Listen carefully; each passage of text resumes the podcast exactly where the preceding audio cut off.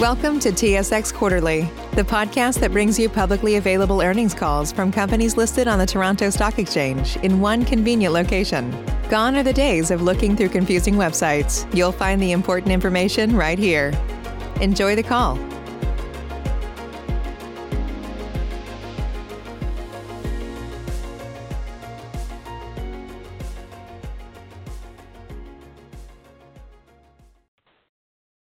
Gentlemen, thank you for standing by, and welcome to the Home Capital Group first quarter financial results conference call. At this time, all participants are in a listen-only mode.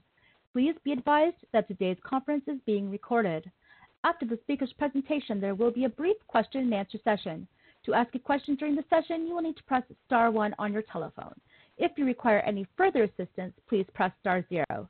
I would now like to turn the call over to your speaker today, Jill MacRae, Head of Investor Relations. Please go ahead. Thank you, Amy. Good morning, everybody, and thank you for joining us today. We'll begin the call with remarks from Yousry Bissada, President and Chief Executive Officer, followed by a review of our financials by Brad Kotush, Chief Financial Officer. With us on the call to answer your questions are Ed Karthaus, EVP of Sales and Marketing, Mike Forshay, EVP of Underwriting and Funding, Benjy Katchen, Chief Digital and Strategy Officer, David Clough, Chief Risk Officer, and Victor Doresio, Chief Information Officer. All our speakers are at different physical locations for this call, so please understand if our sound quality and response time are not at their usual level. Before we begin, I'd like to caution listeners that this conference may provide management with the opportunity to discuss financial performance and conditions of Home Capital. As such, these comments may contain forward-looking statements about strategies and expected financial results. Various factors could cause actual results to differ materially from results projected in forward-looking statements. Accordingly, the audience is cautioned against undue reliance on these remarks. Finally, a link to the slides accompanying this live webcast is available on our website at homecapital.com. Now I'd like to welcome Yousry Bissada. Good morning. Thank you for joining us for our Q1 2020 results conference call. We especially appreciate your participation today because we know everyone has a lot of important issues concerning them right now. The markets, the economy, their job, the health of their families, friends, and themselves. We share your concerns. To everyone listening today, we send our best wishes for your collective health and safety. I'll touch on the value of our purpose at Home Capital our response to COVID-19, review some of the accomplishments during the first quarter, and finish with some thoughts on Home's positioning as we emerge from lockdown conditions. There's nothing more important at this time than someone's home. It's our homes that are keeping us safe right now. Home is where we can be safe and look after our families. Home has become our workplace, our classroom, our gym, and so much more. More than ever, I'm proud of the work we do here to help people own homes. I'm also proud of the work we did to respond to the public health issues confronting us all.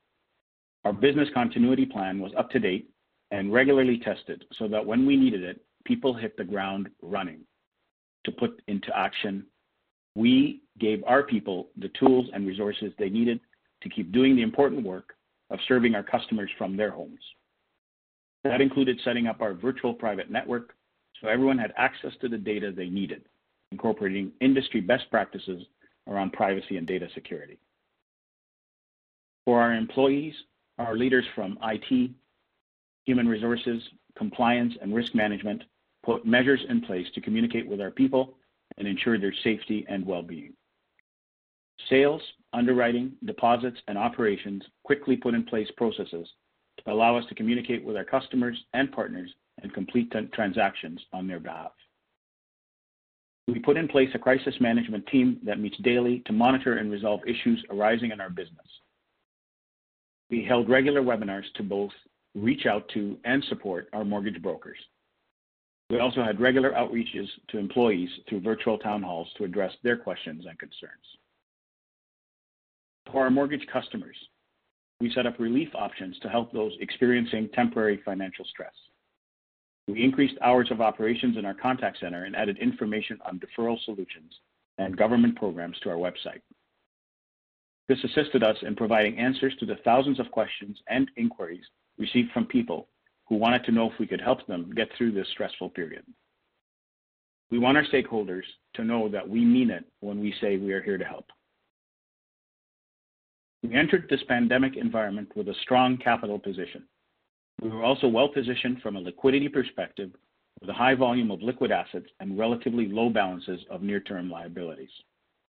Our sustainable risk culture had set us up for a framework that would enable us to manage conditions of economic stress while providing high levels of service to our customers while continuing to work on our strategic initiatives, ensuring that people can continue to count on us, being able to help them with home ownership and building their financial future.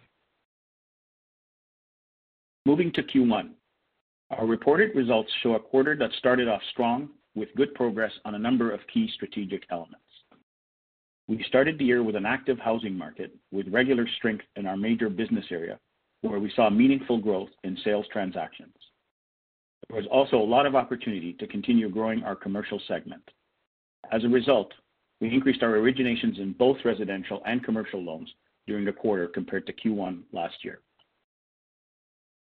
On the deposit side, Oaken continues to grow both in terms of dollars and percentage of our overall deposit funding. While Oaken stores are currently closed, existing and new customers are still able to transact online or over the phone.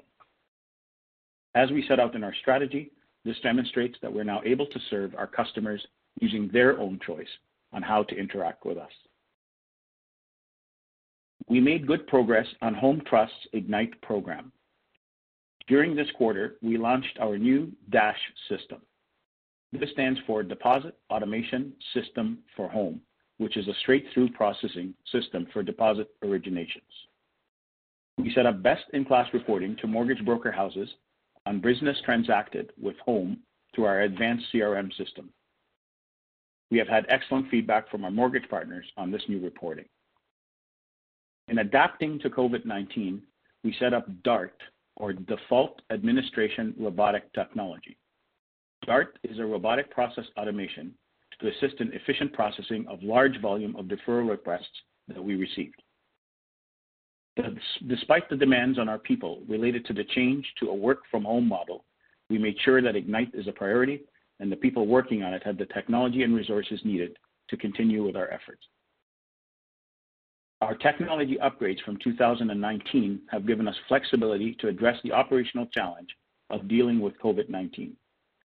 We were able to move our people off-premise efficiently and without business disruption because we had migrated a substantial percentage of our banking system and data to the cloud throughout 2019. Similarly, going paperless in our underwriting and funding groups last year enabled a rapid transition to working remotely. We cannot know how long this period of self-isolation will last or forecast with certainty what the ultimate economic effects will be. What we do know is that we're here to help and that we are very well positioned to offer that help. As we emerge from the lockdown conditions, whenever that happens, there will be a lot of new borrowers that have experienced a change in employment or income. Borrowers with varied and complex individual circumstances that require a more personalized approach to underwriting. This is exactly what we do. Not only do we have the expertise that comes from 30-plus years of experience in precisely this type of borrower, we have availability, liquidity, capital, and the strongest balance sheet in our industry. We're not just waiting for the conditions to return to normal. We are engaging with our customers and our partners, employees, and stakeholders. We are learning, building, and growing. We will continue to find better and more effective ways of meeting the needs of our customers while maintaining our sustainable risk culture. I will now turn the call over to Brad to discuss the quarter in more detail.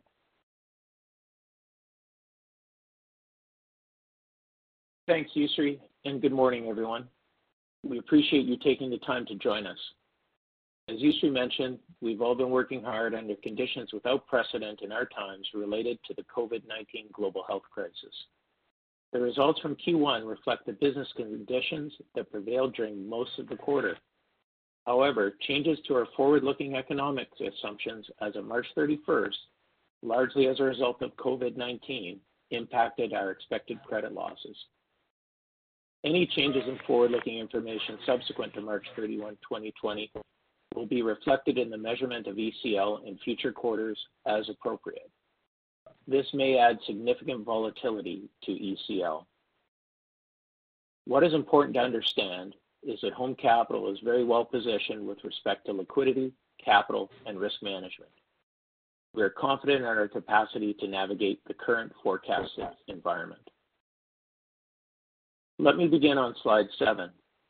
Overall, our increased revenue was offset by increased expected credit losses from COVID-19. Net income was 27.7 million, or 0.52 per share in Q1 2020, compared with 27.8 million, or 0.45 per share in Q1 2019, and 37.2 million, or 0.65 per share in Q4 2019. Adjusted net income of 29.9 million, or $0.56 per share in Q1 2020, up 14.3% from $0.49 per share in Q1 2019, and down 22.2% from $0.72 per share in Q4 2019.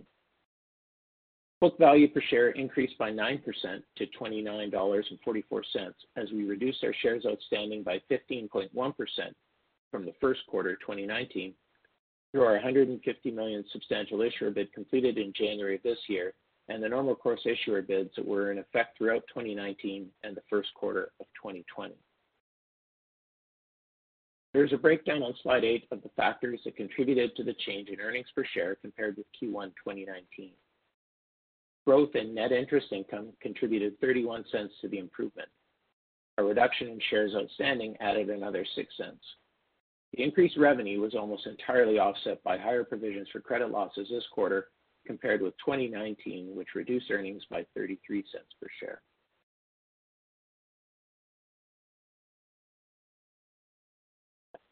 Slide nine shows the adjustments to reported net income for the quarter.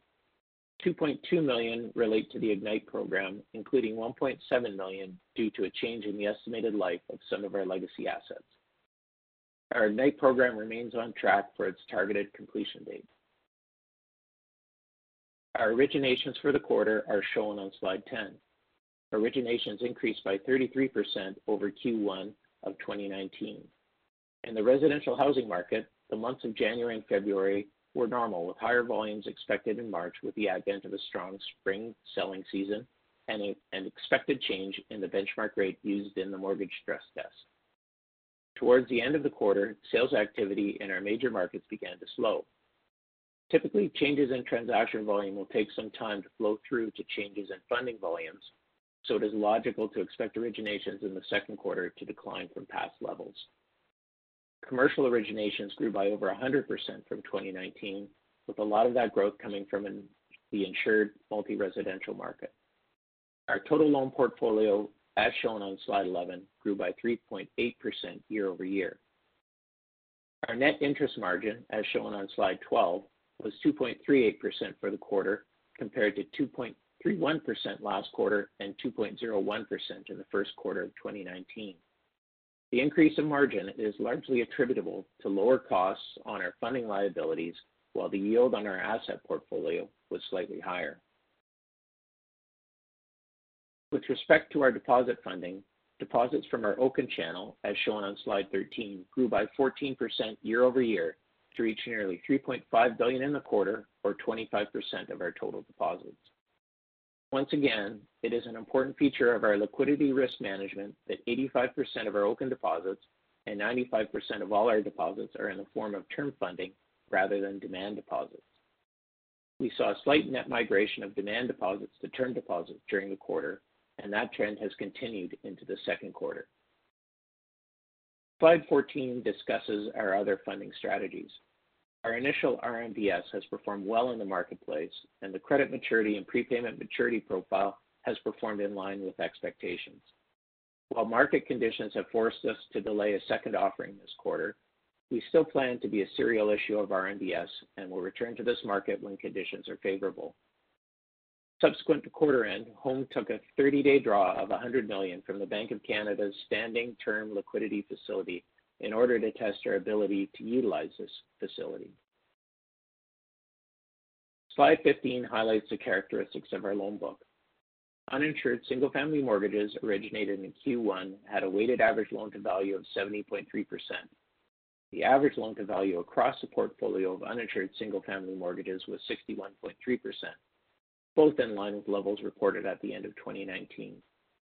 The FICO score, formerly Beacon, of our classic single-family residential mortgage portfolio was 682 on originations during the quarter and 705 across the portfolio.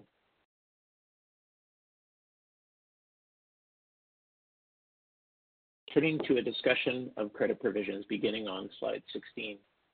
Provisions increased to an annualized rate of 0.7% this quarter from an average of 0.12% for the last four quarters. We considered it necessary to take a substantial increase in provisions to reflect the change in macroeconomic assumptions resulting from COVID-19. The lower line on the graph shows net write-offs, which remain in line with recent experience at 3 basis points of gross loans. As a result of the higher credit provisions this quarter, we ended with a 91.3 million allowance for credit losses, compared with 62.4 million at the end of 2019. Slide 17 shows the allocation of the allowance among portfolio segments.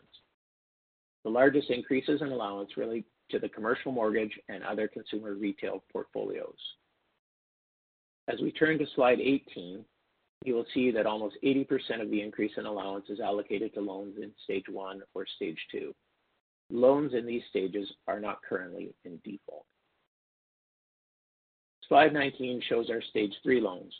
Net non-performing loans are down from year-end levels to 36 basis points of total loans.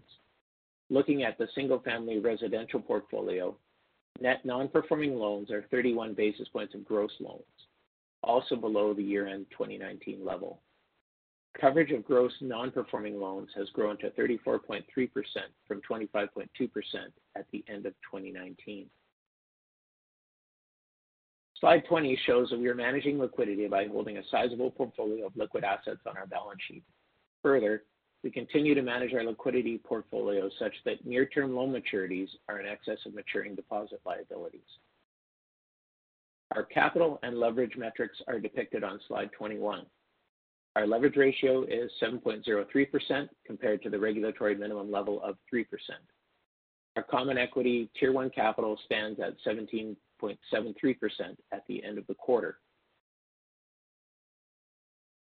During Q1, we completed our substantial issuer bid, repurchasing 4.4 million shares. We began a program of common share buybacks under our normal course issuer bid and bought back 655,000 shares. We also purchased 518,000 shares as treasury shares for future share-based compensation awards. In mid-March, we suspended purchases under the NCIB. The board and management regularly review all options for productive use of our capital. At this point, we consider it prudent to preserve our capital position until we have greater clarity on the economic conditions ahead. In order to support our mortgage customers in dealing with the challenges imposed by COVID-19, at the end of March, we began a process of allowing deferrals of principal and interest payments where criteria were met. As at April 30, 2020, we provided deferrals of 28.4 million of principal and interest payments, representing approximately 3.9 million of outstanding mortgage balances. By providing these deferrals, we're assisting our customers through these difficult times until improvements in the economy allow them to resume payments. We do not expect these deferrals to have a significant impact on our liquidity, and we are treating these loans in accordance with regulatory guidance. I will now turn the call back to Yousry for concluding remarks. Thank you, Brad. Next week, on May 13th, we will be hosting our annual general meeting. For the first time, the meeting will be virtual. We made this decision to comply with public health directives and to protect the health of our employees, shareholders, and the community at large. Only shareholders will be allowed to vote at the meeting, but we will be taking questions from investors, analysts, and other interested parties following the formal business of the meeting. I hope you will log in to view the virtual AGM. I'll now, now ask the operator to poll for questions. Thank you. At this time, if you would like to ask a question, we ask that you please press star one on your telephone keypad. We'll pause for a brief moment to compile a Q&A roster.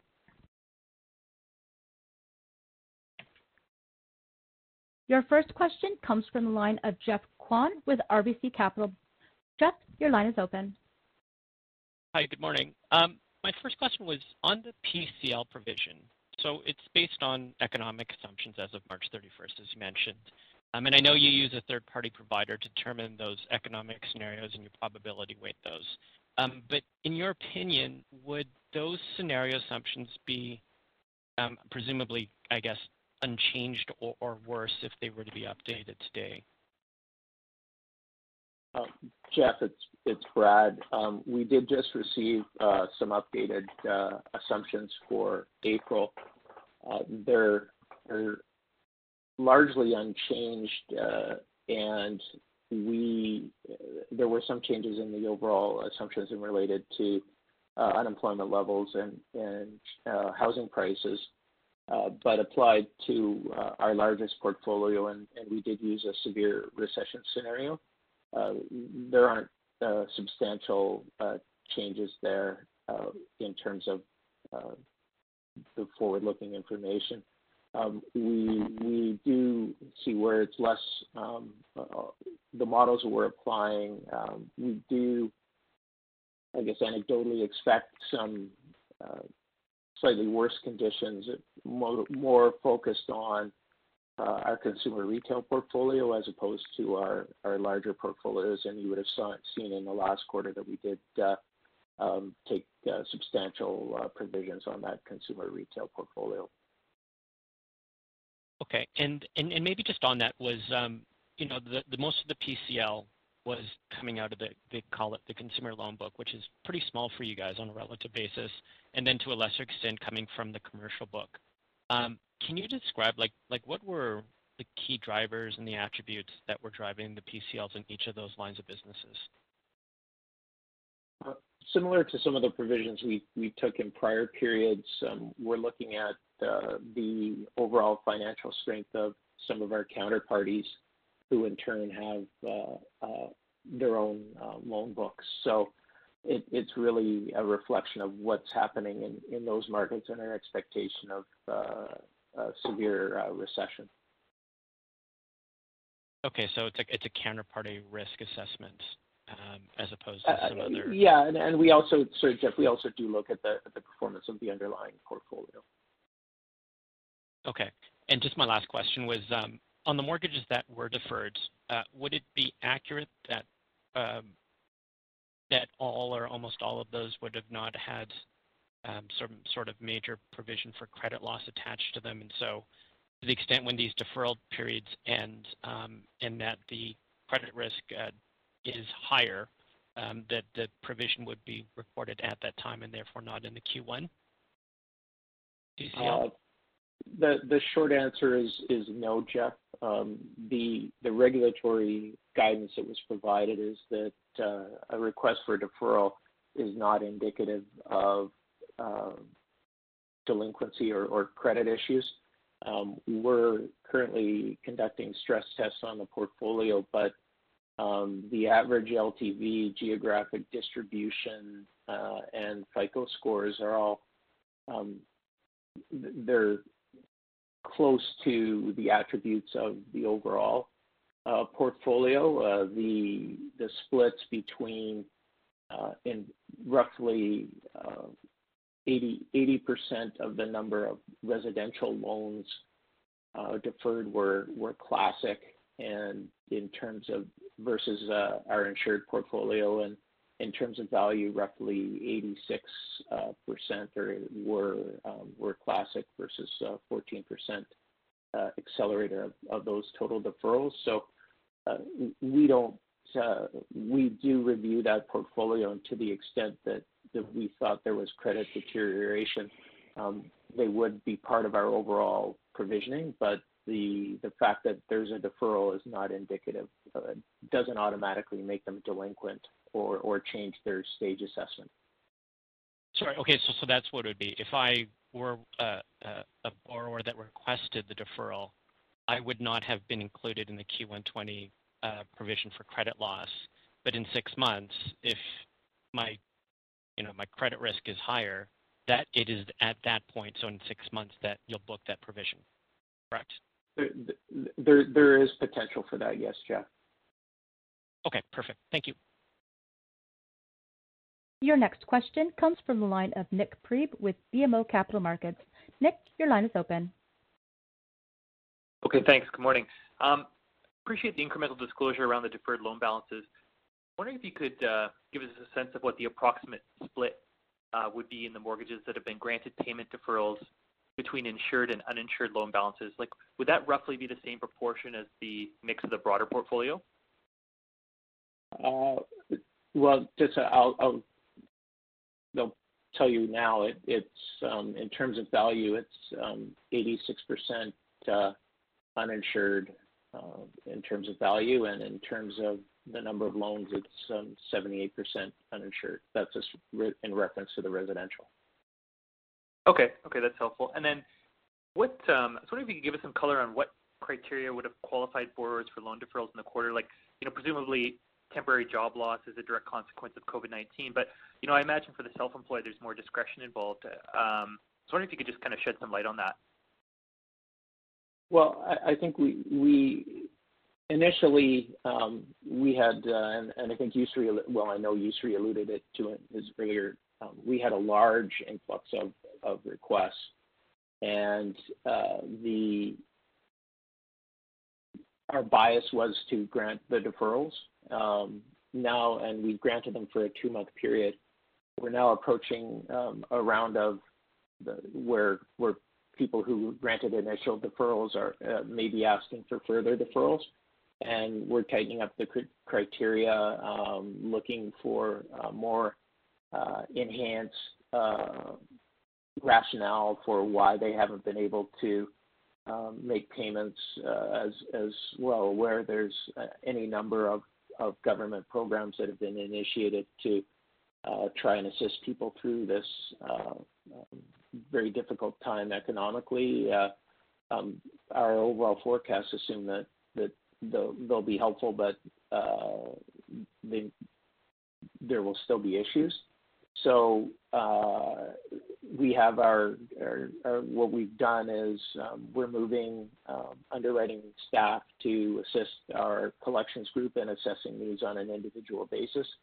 And we uh, I think it's a matter of judgment for experienced uh, collection and underwriters as to uh, why we would be granting further deferrals after um, initially having more, I think, permissive uh, requirements in the initial phase of the COVID-19 uh, request for deferrals. Okay. Uh, that's all I had for now. I'll re-queue. Thanks. Your next question comes from the line of Jaeme Gloyn with National Bank Financial. Gloyn, your line is open. Yes. Thank you. Good morning. Um, Yeah. First uh, first question still on the uh, payment deferral uh, breakdown and just getting a little bit more color there. Can you give us a breakdown of the maturity timeline of the mortgages that have been approved for payment deferral? What percentage of those, or maybe a dollar amount, that would have matured in the next three months, for example? Uh, I don't have that right now, but uh, we can provide it. Okay. Great. Um, and uh, if I understand the the commentary correctly, I just want to clarify this point. In the classic uninsured mortgage portfolio, as of April, the 3.1 billion that's been, or sorry, 3.6 billion that's been deferred, 86% of that single-family mortgage is classic. And so that would translate to about 28% of classic mortgages are under some form of payment deferral in this program. Is that Does that sound about right to you? Uh, I I haven't particularly done that math, Jim, but uh, I'm I'm pretty sure you've done it correctly, and uh, that that's uh, yes. Okay. Okay. Um, we we can, uh, James, it's Yousry. We can confirm that. I intuitively I think 28% is uh, too high, but we we can confirm that, Matt.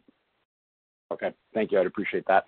Uh, next, uh, next line of questioning, just uh, getting away from the payment deferrals into commercial mortgages. I noticed a pretty significant uptick in in stage two commercial mortgages. Can you just talk about what you're seeing in in in those loans specifically, and and what drove the movement from stage one to stage two?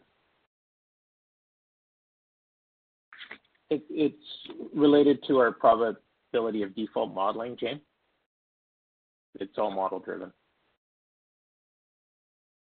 Okay, and what what factors in that model would have driven the significant increase quarter over quarter, uh, specifically? Uh, Moody's assumptions worsened.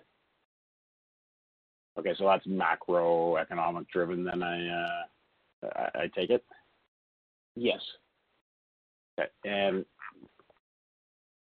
I guess what um, the the follow-on to that then is what uh, what gives you enough comfort that the that the provision uh, related to those loans moving from stage one to stage two also didn't uh, you know didn't increase by let's say a, a, a similar amount, um, or do you or, was the increase or uh, provisions related to those mortgages like how did you arrive at that number um, that was provided for in the Q1? we we we do run our models uh, in terms of taking into account the economic uh, forecast, our probability of, of, of default, the, the, the loss given default, which then generates your expected credit loss. The uh, we also take a look and, and where appropriate, uh, we would use some management judgment and an overlay. And uh, in particular, when we look at uh, some of the uh, portfolios where we think there may be additional risk, uh, we can use some management judgment, but it's primarily model driven. Okay.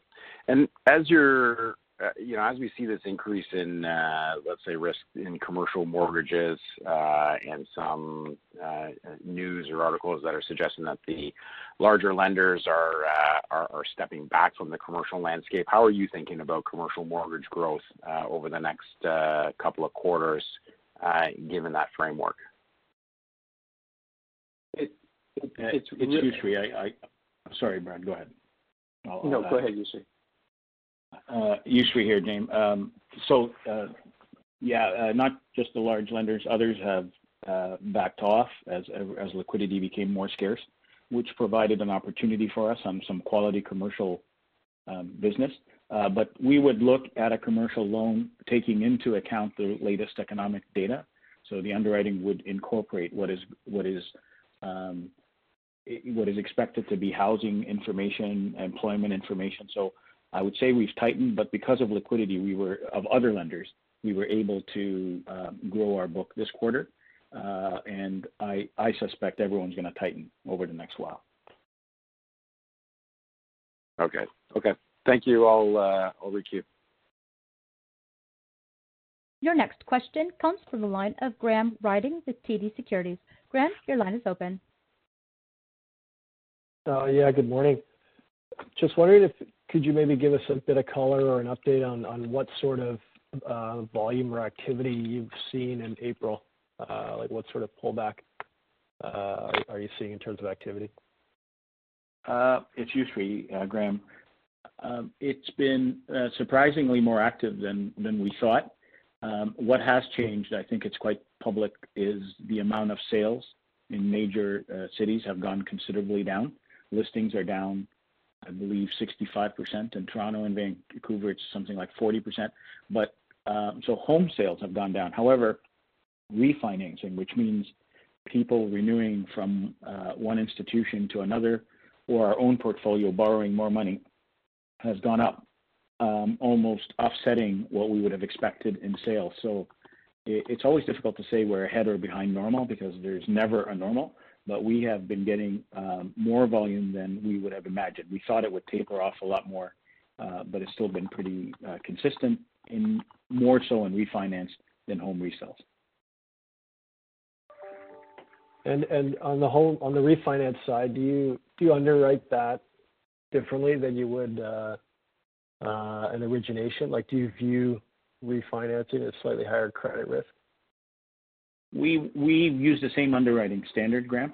It is a new deal to us, whether it's from our own portfolio and somebody borrowing more money, or if it's a, mortgage in an, in an existing institution that's applied to us to transfer to us.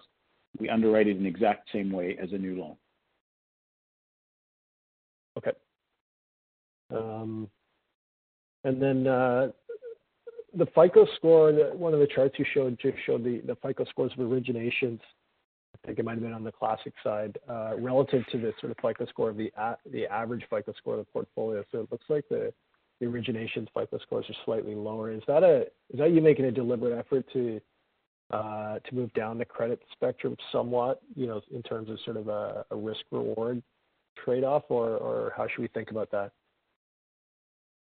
So, uh, you know, the quarter can be split into two parts. The first quarter, there was everything was normal, and then, um, you know, the world went to COVID-19. But normally, in the normal part of our world, most of the quarter, we very much like uh, lower FICO, lower Beacon score.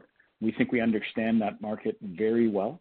Quite often, uh, bruised credit, um, there's a reason for it and we look at that, and uh, it's a it's a part of it's one of the pillars of our our mortgages. We we know how to price it right, we know how to borrow right, and we take ultimate protection in LTV.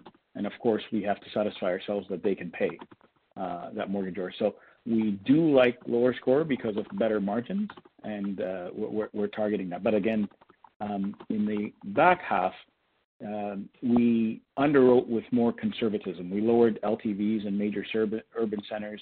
We looked at income a little closer. If uh, if somebody was laid off and getting government supplement, we took that into account.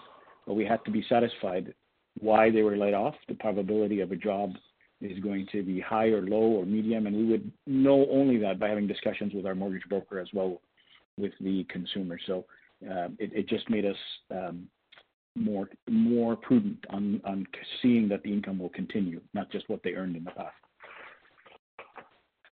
Fair enough.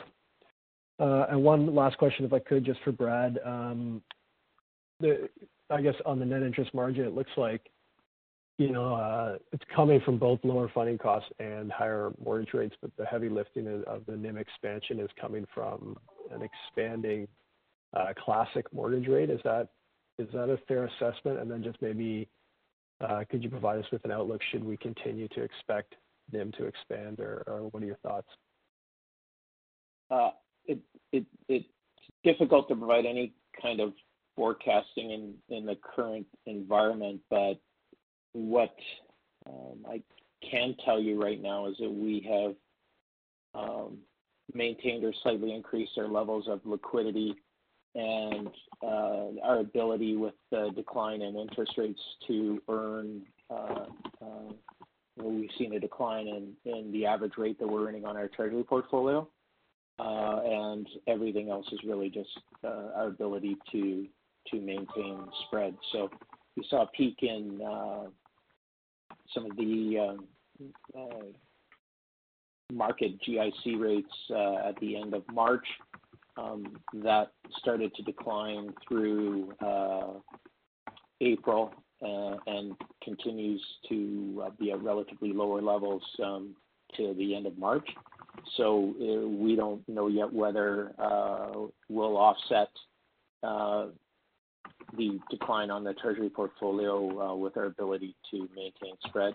I think it's safe to say that we don't think that uh, NIM will uh, increase above the 238 that we achieved in Q1. It's um, more likely going to decline. That's helpful. Thank you. It's good for me. Your next question comes from the line of Geoff Kwan with RBC Capital. Geoff, your line is open. Hi. Uh, just um, wanted to look at the operating expenses. So if we exclude uh, the Ignite-related expenses, um, would what you had in Q1 2020 look reasonable as the run rate? And how does the deteriorating, I guess, economic environment impact how you're thinking about OpEx relative to how you would have thought about it when you reported Q4 results? So for example, like if you think originations and loan growth are going to be slower than what you thought a few months ago or a couple of months ago, would expense growth also be lower? Yeah. I think if you look at our non-interest expenses, they're down. Um, we have um, most of our expenses have not increased, with the exception of we did Uh, budget uh, some additional advertising um, for Oaken.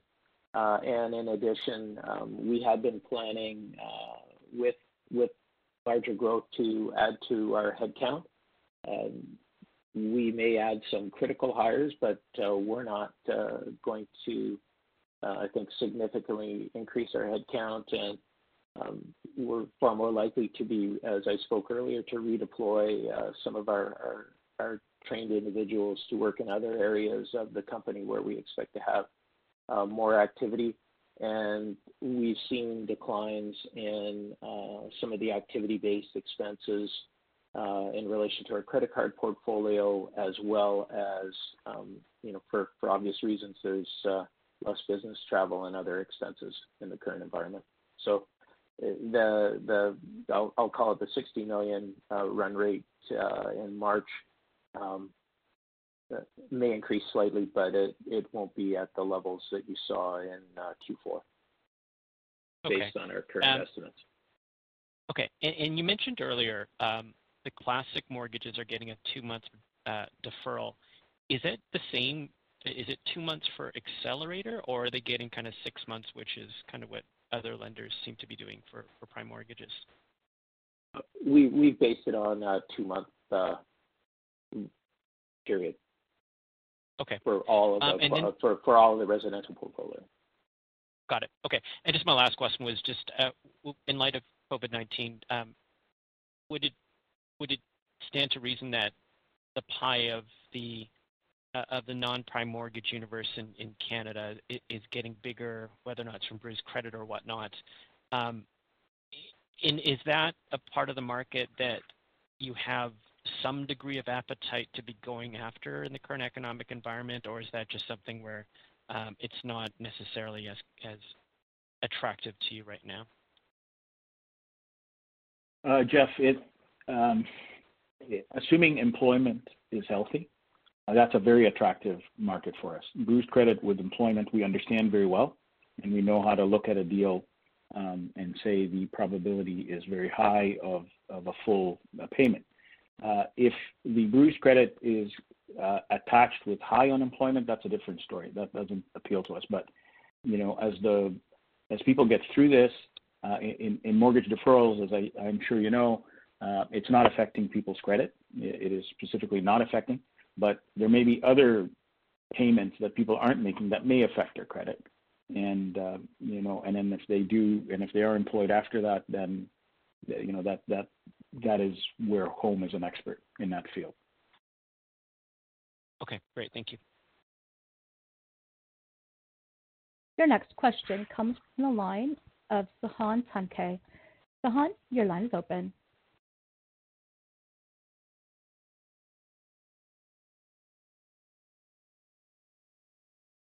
Sahand, your line is open.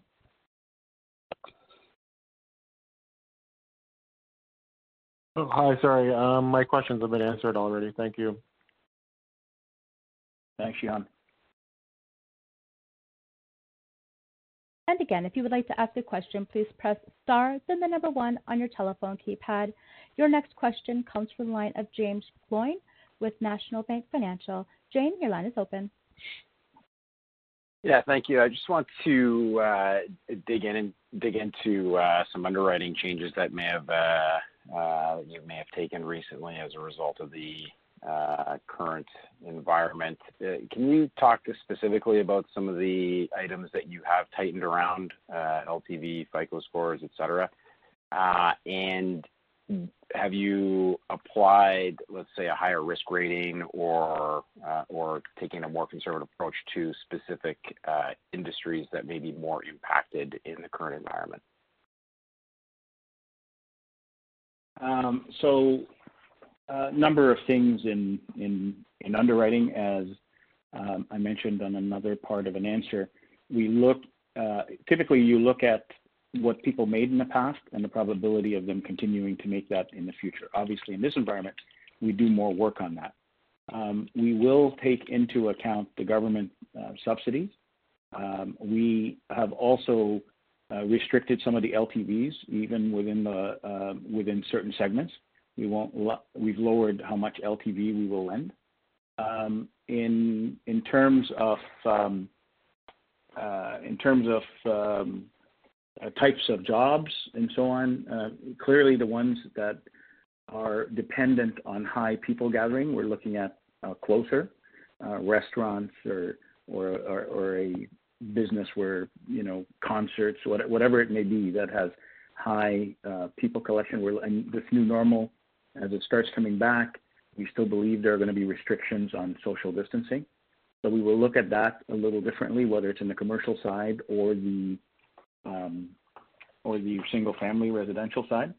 Um, so we also are restricting LTVs on uh, rentals.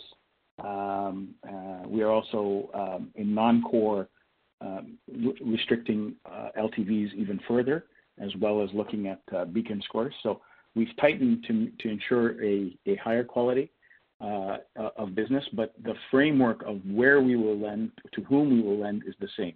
It is the diligence behind all of these and restrictions on LTV. Does that help? Yes. Thank you for that extra color. As I think about the uh the macroeconomic forecasts that are uh that are implied in the 12-month outlook, I guess what would be the the weighting you have towards the the base case and upside case as disclosed in note five relative to the downside? If you could give us uh, a little bit of a sort of like a range or a um, uh, high watermark as to where unemployment rates are uh, projected to go in those forecasts over the next 12 months at a peak level. Jim, it's Brad. Um, you know, the weightings in the models are a matter of judgment that we're not disclosing. Uh, it, it, we don't. I know you're asking the question, but uh, the way our models are are driven, um, we don't think that that weighting is going to provide uh, all that much useful information, so we're not disclosing it. And the, um, sorry, the last um, can you just remind me the last part of your question? Yeah, it was just about oh, unemployment rate. Oh, unemployment rate. forecasts within those uh, projections. Where does it peak out, uh, and and how long does that persist? Uh, well, um, I can tell you the unemployment rates are assumed to peak in the second quarter, um, and we don't reach pre-pandemic levels until 2020. Uh, the models expect the rise in unemployment to outweigh uh, stimulus uh, provided, and our model results in a decline in housing prices over the next 12 months. This is all from a third party, and so each of the scenarios show a significant spike in unemployment, GDP declines with varying degrees of recovery, and that the pre-COVID-19 recovery doesn't occur until 2022. And are you able to share uh, where Sorry, go ahead. And so just in, um, we've got uh, um, um, an average unemployment rate of 11.6 on the downside, uh, and a housing price index annual decline of 15.6% in that scenario. In between, there are peaks, and uh, but uh, I I don't have that for you now, and and we'll probably just be sticking with these uh, annual averages in terms of our disclosure. Okay. Thank you.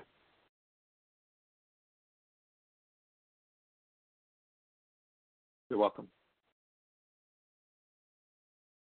Your next question comes from the line of Graham Ryding with TD Securities. Graham, your line is open. Hi. Uh, two follow-ups if I if I could. Um, just given the whole backdrop uh, backdrop is so fluid, would you be willing to provide an update on what you've seen in terms of arrears and how uh, mortgages are performing in, in Q2 to date? Have you seen any noticeable deterioration either in your residential or commercial book in Q2 to date?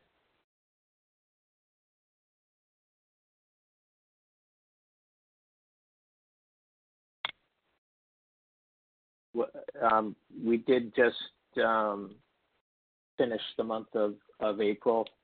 Um, we have not uh, seen uh, a significant increase in uh, requests for new deferrals, uh, and I suggesting to us that there hasn't been a significant increase in uh, delinquencies so far. Okay helpful. And then just just to be clear, like the provisioning that you did do in Q1, that that did not uh, reflect any of the uh, the deferral uh, volumes or requests that you've seen in through post Q1 20. The Is that correct? The forward-looking information was all as of March 31st, and, and the balances as of March 31st. I think we do assess um, the uh, credit uh, uh, quality of the entire portfolio at that time. And uh, as I said earlier, the uh, the fact that uh, anyone has asked for a deferral in these circumstances is not an automatic indicator of credit deterioration or to be treated as a delinquency. That's fair. But is it also fair to say that there's some potential that those deferrals will migrate into uh, into default? Uh, yes, is uh, there is a possibility. And okay, I just wanted. And, and similar to our, our other portfolio, it's all mitigated by the underwriting LTV and and the credit uh, of the underlying individual. Yeah. Okay. That, that's fair. This concludes our question and answer session. I will now turn the call back over to Yousry Bissada for closing remarks. Well, thank you for all your questions and for your interest in Home Capital Group. We look forward to speaking with you again soon.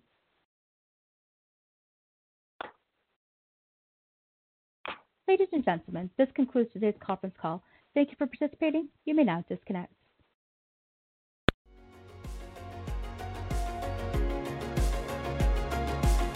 Thank you for listening to TSX Quarterly. If you enjoyed the cast, remember to leave a good rating. And remember, for any additional inquiries, please consult the company's investor relations section on their website. See you next time.